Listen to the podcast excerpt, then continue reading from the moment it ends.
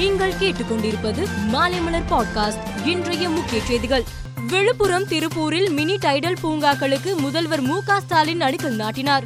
அப்போது பேசிய அவர் தமிழகத்தில் உள்ள தொழிற்சாலைகள் ஸ்மார்ட் தொழிற்சாலைகளாக மாற்ற வேண்டும் என்றும் புதிய டைடல் பூங்காக்கள் மூலம் இளைஞர்களுக்கு அவர்களது சொந்த ஊரிலேயே வேலைவாய்ப்பு கிடைக்கும் என்றும் தெரிவித்தார். அதிமுக பொதுக்குழு கூட்டம் தொடர்பாக ஓ பன்னீர்செல்வம் ஆதரவாளரான வைத்தியலிங்கம் சில கருத்துக்களை கூறினார். இது கட்சியில் சலசலப்பை ஏற்படுத்திய நிலையில் எடப்பாடி பழனிசாமியுடன் அவரது ஆதரவு நிர்வாகிகள் இன்று ஆலோசனை நடத்தினர். பின்னர் செய்தியாளர்களை சந்தித்த முன்னாள் அமைச்சர் சி வி சண்முகம் வைத்தியலிங்கத்தின் கருத்துக்களுக்கு பதிலளித்தார். பொதுக்குழு உறுப்பினர்களில் ஐந்தில் ஒரு பங்கு உறுப்பினர்கள் கையெழுத்து போட்டாலே பொதுக்குழு கூட்டத்தை கூட்டலாம் என்றும் இதற்கு ஒருங்கிணைப்பாளர் இணை ஒருங்கிணைப்பாளர் ஒப்புதல் தேவையில்லை என்றும் கூறினார். அதிமுக உட்கட்சி விவகாரம் மற்றும் பொதுக்குழு கூட்டத்தில் நடந்த பிரச்சினை பற்றி முதல்வர் மு க ஸ்டாலின் விமர்சனம் செய்திருந்தார். இதற்கு பதிலடி கொடுத்துள்ளார் முன்னாள் அமைச்சர் சி வி சண்முகம். அதிமுகவில் நடப்பதை கண்டு திமுக சந்தோஷப்பட்டுக் கொள்ள வேண்டாம் என்று கூறிய அவர் திமுகவில் உதயநிதிக்கு பட்டாபிஷேகம் நடக்கும்போது என்ன நடக்கிறது என நாங்களும் பார்ப்போம் என்றார். மதுபானங்கள் விலை உயர்த்தப்பட்ட பிறகு டாஸ்மாக் மதுக்கடைகளில் மது விற்பனை நான்கு முதல் ஆறு சதவீதம் வரை வீழ்ச்சி அடைந்துள்ளதாக டாஸ்மாக் வட்டாரங்கள் தெரிவித்துள்ளனர். விலை உயர்த்தப்பட்ட பிறகு உயர் ரக மதுபானங்களின் விற்பனை சிறிய அளவே குறைந்தது. ஆனால் பெரும்பாலானோர் நடுத்தர ரக மதுபானங்களையே வாங்குகிறார்கள்.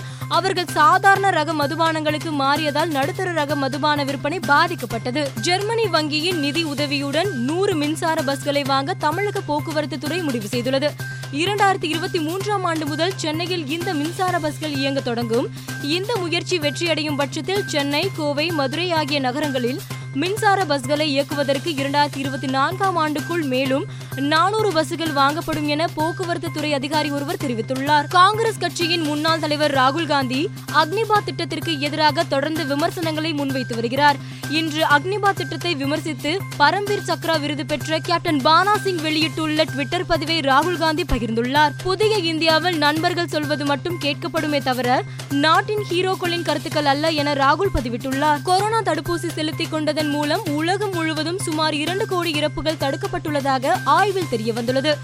அறிவுறுத்தியபடி தடுப்பூசி செலுத்துவதற்கான இலக்கை எட்டியிருந்தால் இன்னும் அதிக உயிரிழப்புகளை தடுத்திருக்கலாம் என உலக சுகாதார நிறுவனம் கூறியுள்ளது. குடியரசுத் தலைவர் தேர்தலில் தேசிய ஜனநாயக கூட்டணி சார்பில் போட்டியிடும் திரௌபதி முர்மு இன்று மனு தாக்கல் செய்தார். பிரதமர் மோடி மத்திய மந்திரி அமித்ஷா உள்ளிட்டோர் முன்னிலையில் வேட்புமனு தாக்கல் செய்யப்பட்டது. அப்போது அதிமுக சார்பில் ஓபிஎஸ் தம்பிதுரை உள்ளிட்டோரும் பாஜக ஆளும் பிற மாநில முதல்வர்களும் பங்கேற்றனர்.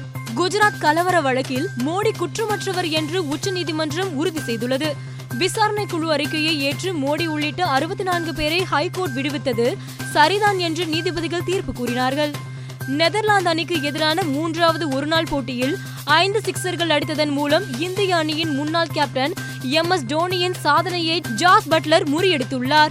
ஒரு நாள் தொடரில் அதிக சிக்சர்கள் அடித்த விக்கெட் கீப்பர் என்ற சாதனையை பட்லர் படைத்துள்ளார். மேலும் செய்திகளுக்கு மாலை மலர் பாட்காஸ்டை பாருங்கள்.